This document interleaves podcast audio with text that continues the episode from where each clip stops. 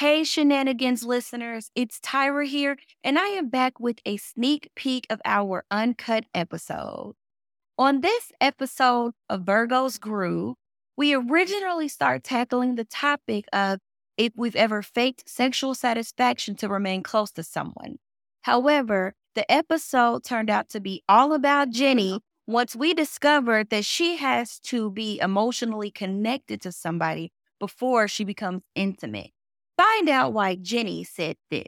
Oh, y'all don't sit here and do me like that. Do not sit here and do me like that. Y'all know what I'm talking about. I'm talking about people who are okay, Sure. like I wanna like I want more, but the person doesn't. That's what it's been. But my thing is like, in order for me to truly be aroused, like I have to be, I have to, To be aroused? I gotta be emotionally connected to you. I'm sorry, but I just have to. and find out why I said this. I think here's the thing. There's nothing Yeah. wrong with Not what you're all. saying.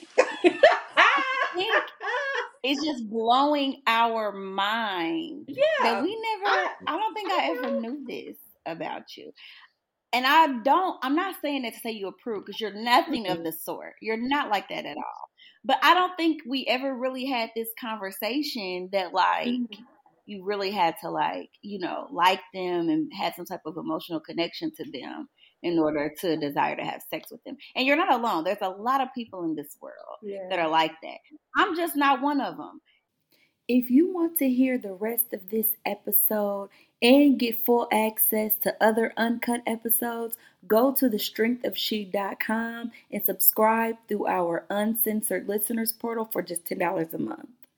Uncut episodes are just one of the many perks that we have through our She membership. So if you are interested in getting more from The Strength of She, subscribe to become one of our members at thestrengthofshe.com backslash membership.